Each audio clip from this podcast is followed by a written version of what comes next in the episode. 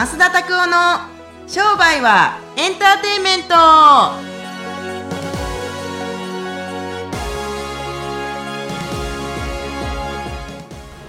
Welcome to 商売はエンターテインメント。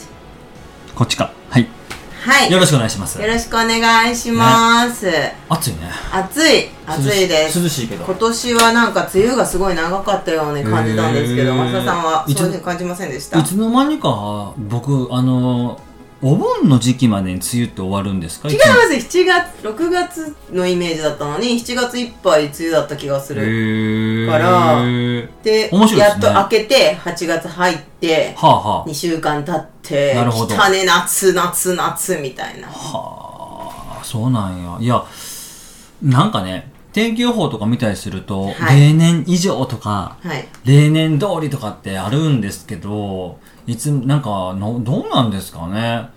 いやいや、毎、毎年毎年、夏なんか暑いもんやと思ってますから、ただなんか、僕今、あの、アフリカじゃなくてアメリカに行ってるじゃないですか。はいだから、湿気あんまないんですよ。で、日本の夏はやっぱり湿気がやっぱ高いですから、その辺はやっぱ、ちょっと多少なりともやっぱ過失なんで、あのーいつもなんか、クロスフィット行って朝に、あの、海外の人たちが、ヒュミディとか、ヒュミディティとかって言ってるから、ああ、やっぱり外国人の人たち結構やっぱ湿気す感じるんかなと思うから、で僕はもういつもの通り汗かいてって感じですけれども、あの、めちゃめちゃどういい話ですけども、汗って拭きます？服服っていうか私汗かかないんですよ。汗ってね、拭いたりするとね、余計汗かくって知ってました？へえなんでかわかります？かいた汗が冷却、ちょっと冷えていくんですって。それがなんか体の冷却作用として、あの、よく効くんですって。はいそうそう。で、誰かが書いてました、SNS に。臭くなりそうですけどあー、なんかね、拭くとね、余計臭くなるみたい。えー、でも T シャツにあのたたまによくある T シャツにこう汗が溜まってた匂いとかあるかも。もうちょっとあれきついなるほどね。はいはい。っていうのがはいあると思いますから。まあそんなのはさておきですね、はいはい。そういえば あのー、増田さん結構7月とかイベントされててええ。ねえ伊勢行かれたりとかされてたじゃないですか。どうだったのかどんなんだったのか教えてもらえたらと思って。あのーまあ、えーっと、お医者さんでマスターマインドってやつをやったんですけれども、多分20人ちょっとぐらいかな、で行ったんですけれども、一緒に。何ですかマスターマインドって？マスターマインドって、まあ、あのーなんて言うんですかね。一番最初僕マスターマインド作った時って、4年半とか5年弱ぐらい前になるんですけども、その時は一緒に、例えば自分たちの商売の学校のプロモーションを一緒に手伝ってくれる人たちっていうことを週に集めたんですけれども、最近は宿泊型の1泊2日のなんか研修みたいな感じなんですけれども、これに入ってもらおうと思ったらマッサージ塾でそこそこ上に上がってもらわないと誘わないんですけれども、基本的には。そう、それでみんなで一緒に旅行をしていって、あの、皆さんで面白い話をたくさんしようみたいな企画になっちゃったんで、それで今回は、まあ、あのー神様って世界に、まあ日本は特にですけど、22人しかいないんですけれども、そのうちの一つのやっぱり伊勢神宮、うん、に行こうと思って、うんうんうん伊勢神宮に皆さんで20人ぐらいで行きましたけれども、えーはいはい。みんなで伊勢行くのは初めてなんですか？初めてですね。えー、ど、ど、ど、伊勢はなぜ伊勢にされたんですかね？なんかでも多分、その、ほうん、うん神様、あの、高貴な神様がたくさんいるからっていうことで多分、伊勢に行ったんだと思います。それまでは、金沢に行こうかとかって言ってたんですけれども、うんまあなんかやっぱり、えっ、と、まあ商売してる人たちばっかりですから、あの、結構商売の神様も、お伊勢神宮におられるってことで、ま、あの、お、お宮参りっていうか、その神社参りっていうこのマナーも含めて、うん。一回その大きな神様のとこに行ってみましょうかって言って、へー。そうそうそうって決めたんで、あのー今会員さんの、あの、釜屋さんっていう方がおられるんですけども、この方が、あ JTB みたいな役目をしてくださってそうそうそうそうで、それで行ったって感じですね、2日間。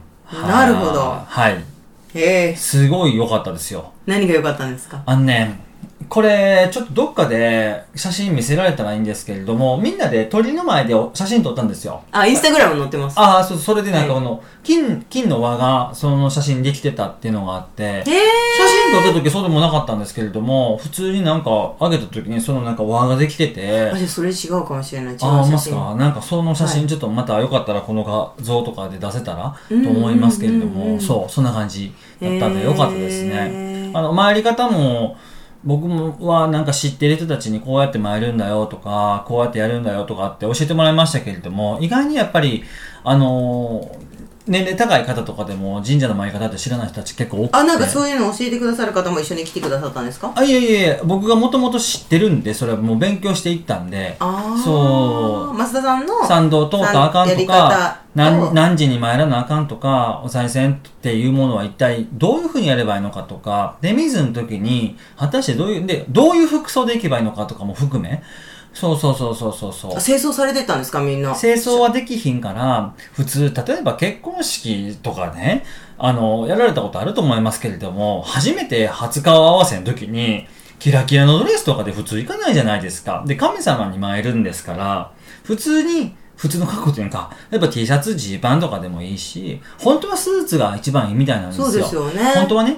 そうそうそうそう。ね、出雲お宮参行く時とかちゃんとね。そうそう、必ずあるじゃないですか。はいあのー子供さんとかのお宮参りとかの時でも普通は清掃ですですよね。そうですね。そう本当はそういう格好なんですけれども、まあ基本的にカジュアルな、トラディショナルな格好というか、であれば別に何だっていいとか、あんまりその派手な格好してこない、基本的に。うーん。で、うん、その話とかもありましたけれども、はい、なんかそんなのも含め、あの、行って帰ってくるまで。で、伊勢神宮は特に2つ神社があるんで、うんうんうん。どっちからどっちってご存知ですよね？どっちから私、伊勢行ったこと一回しかなくて、学生の頃しかなくて、うん行ったことわかんないですけど。下空と内空っていうのがありますけれども、大体外内っていくんですけれども、下空の方が、実は、えっ、と、大きい。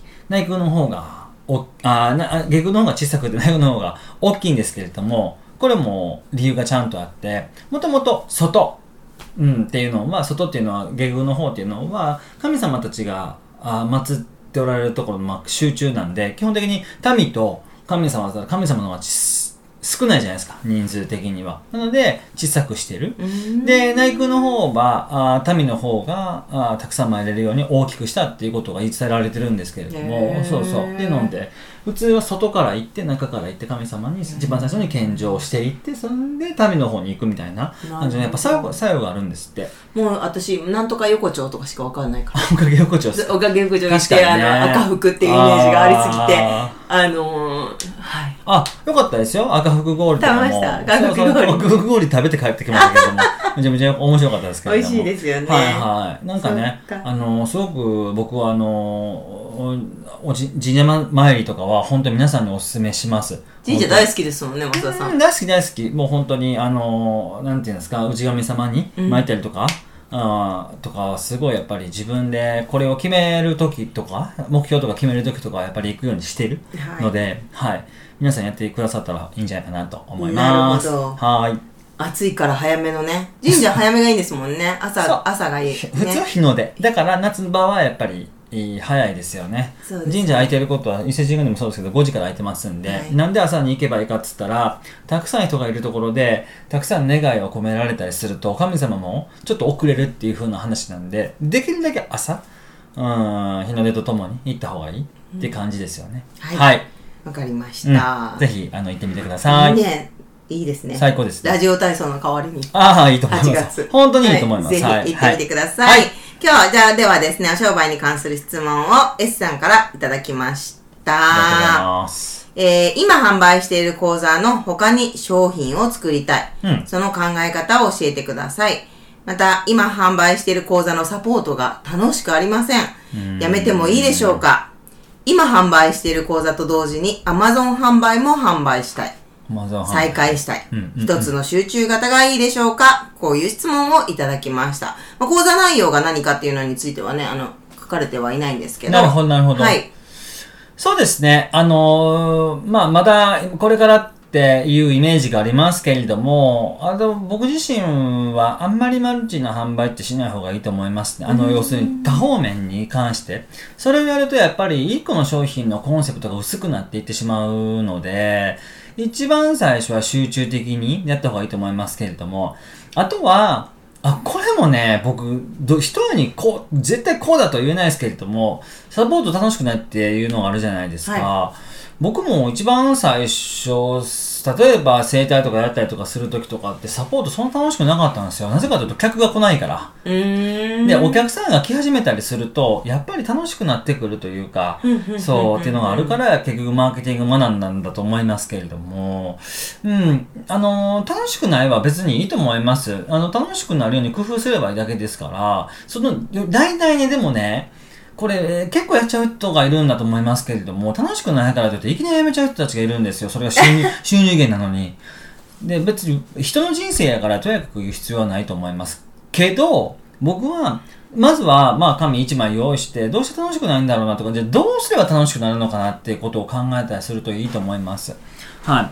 あちょっと質問をまとめますけれども、販売に関してはやっぱり、これ、これ、これって決めといた方がいいと思います。この媒体でやるとか、えー、どういうふうにお客さんを増やしていくとかって決めといた方がいいと思います。で、サポートが楽しくないのは多分か客が来てないか、もしくはお客さんたちが、もしペルソナを決めてないお客さんとかで、適当なお客さんが来てるんだったら、やっぱペルソナからは決めていった方がいいと思いますから、そういう意味で、あの、どうやって楽しくなるのかってことを考えられた方がいいと思います。これ女性の方だと思います、そして。はいはい。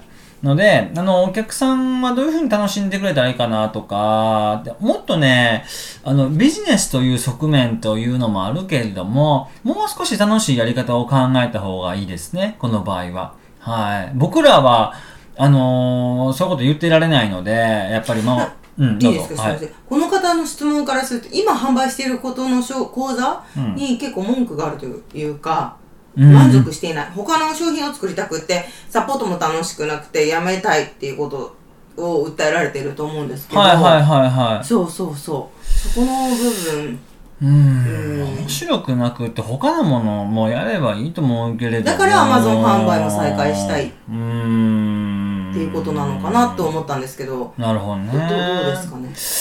まあ、あの、セドリとかアフィリエイターとかだったら、もうどんどんどんどん媒体を増やしていくべきだと思いますけれども、これが多分講座形式とかだったらどうなんだろうな。あそういうことですね。アマゾンでやれるのかなって。僕自身は何が重要かというと、売れることが大事だと思ってますんで、は売れて売り上げが上がることが始まら、から始まらへんかったら、結局のところなんか他のこと考えても仕方ないんじゃないかなと思って、うんうんから楽しさと、あの、稼げるのがイコールになってればいいけれども、でも、た往々にして僕が見てきたビジネスっていうのは、稼げる仕事ってだんだん飽きてくるんですよね。だし、そういう場合は別に、今の場合で言ったら僕 Amazon は絶対やった方がいいと思いますけれども、でもね、これがね、損か得かで決めなあかんな。はっきり言って、好きか嫌いかで決めるんだったら、別に商売のすぐ決まるんですけれども、でもそれがなくなっちゃったら、うーん、どうなるかってことを考えながら、得なものを継続しながら、次の自分たちの好きなものを乗せていくんだったらいいんですけれども、うん、ちょっとね、あの、アドバイスなんてるかどうかわからないですけれども、うん。僕だったら、あの、基本的に最初はワクワクしていいと思いますけれども、実務的になったなってきたりすると、だんだんワクワクしないんじゃないですか？なるほど商どんなものも商売人の学校とかでもワクワクしてもちろん始めましたけれども、じゃあ今ワクワクばっかりかって言ったらドキドキばっかりなんですよ。僕 ハラハラばっかりというか。うん、けれども、それってやっぱり、ある一つのやっぱ責任がついてくるからじゃないかなと思います、ちょっとは。なんか講座の時期や、そのな、会社の長さとかうん。によってもまた変わってくるっていう。うん、変わってきますし、売り上げが増えていったら、果たしてもその好きか嫌いかとか、ワクワクするかどうかだけで決められるかって話なんですよ。そう、多分これ、バシャールさんがもし聞いてたら、多分ワクワクすることだけやれとか言われそうですけれども、でも、本当そうですよねうん、でも僕もそれ大事だと思います。でも、一番最初はだけですよね。だんだんだんだん責任はついてくるから、責任がついてきた時には、楽しいこととかどうとかとか、アマゾンとかどうとかって細かいところは気にならなくなると思いますんで、はいぜひ、まずはあの、売り上げを上げるためにどうすればいいかってだけを考えていただいた時に、もう一回考えればいいんじゃないかなと思います。今は絶対販売だけですよ。うんうんあのー昔、ダークレンジーさんもおっしゃってましたけれども、10億円の年商行くまではもう全部販売。販売以外に大事なものは何もない。マネージメントが絶対やったらあかんって。やってたちって、1、2億でやっぱり、一人ビジネスでも3億でやっぱり終わっちゃう？だから、販売はどこまで行くか。で、販売の次にそれを販売をしてくれる人たちが、の、をマネジメントすればいいってことなので、この方 S さんに関しては、販売できる小小口をいっぱい増やしていく、戦術をいっぱい増やしていくってことしか僕はアドバイスできないですね。なるほど。うんだから売り上げを上げることをもっと集中した方がいいんじゃないあのね、精神を入れてはいけない。売り上げを上げるときに。なるほど。うん、そのもうシステムだから売り上げっていうのは、はいってことなので、売り上げ上げるだけにフォーカスするっていうことにできるかどうかが商売人としての素質だと僕は思いますんで、うんうんうんぜひどんどん売り上げ上げてください。10億円までは。はい。10億円まで。うんうん。はい絶対そうです。はい。わかりました。はいありがとうございます。ぜひ参考にしていただければと思います。うんでは、えー、増田のおすすめ本、行ってみたいと思います。今日はですね、少し風変わりな、あのーしあの、本行きたいんですけれども、これですね、えー、これですか、えー、父が娘に語る経済の話っていうんですね。娘なんですね。そう、なぜか娘ですね。へーミス・パルファースっていう方ですね。えー僕もこれちょっと2回しか読んでないですけれども、あのーこお父さんとかお母さんたちが自分たちの息子とか娘たちにお金のことがちゃんとコンセプト通りちゃんと伝えられるかどうかとか、あーっていうことですよね。僕はこれなんで買ったかって言ったら、僕にも可愛い娘がいますんで、お父さんが娘にって僕まさにこれやなと思って、上手なタイトル。この人が結局娘に伝えたかったものは一体何かとか、もしくはお金って一体どういうものなのかとか、将来はこういう人たちと結婚をしといた方がいいよとかっていうことが、お父さんがやっぱり娘さんたちとか、もしくは息子さんたちにこういう奥さんもらいなさいとか、っていう感じで書いてますんで、あの子育てに一生懸命な人たちは、このお金の本と思いきや教育の本だと思いますんで、っていうことをぜひ、えーっと、まあ、読んでいただけるとわかると思いますから、ぜひ読んでほしいなと思います。この下やね。これ結構新しい本ですよね。これね、あの、平積みにしてあっあた。そうなんですよ。これね、えっと、2019年の3月ですから、今年の本ですね。うんはい、ちょうどあの6ヶ月ほど前の本ですけれども、なるほどはい、ぜひこれ読んでみてください。すごく面白かったです。父が娘に語る経済の話あ。の結婚相手まで書いてますから。これは婚活に困ってる女子も読んだ方がいいかもしれません。そう、はいそうなんですよね。あの虫の話とかもいっぱい出てきますから。あ、そうなんですねうん。うんうん。富と、はい富は一体何なのかってことをお父さんとかお母さんたちが子供たち、特に娘たちに語るときにどういう風に伝えているのかってことが書いてますんで、すごいためになりました。世界経済が見えてきたって感じ？なのであ、ぜひ読んでみてください。ははいい、。ありがとうございます。えーこのインターネットラジオはですね、皆さんの質問で成り立っております。ぜひ質問ある方だったりとか、あとこれを聞いて感想ある方はですね、ホームの方からご連絡いただければと思います。はいまた、えー最新のインターネットラジオが届くのには、登録ボタンを押していただくと最新のアップデートが届き、アップデートしたよっていう情報が届きますので、ぜひ登録ボタンを押してください。それではまた次回お会いしましょう。さようなら。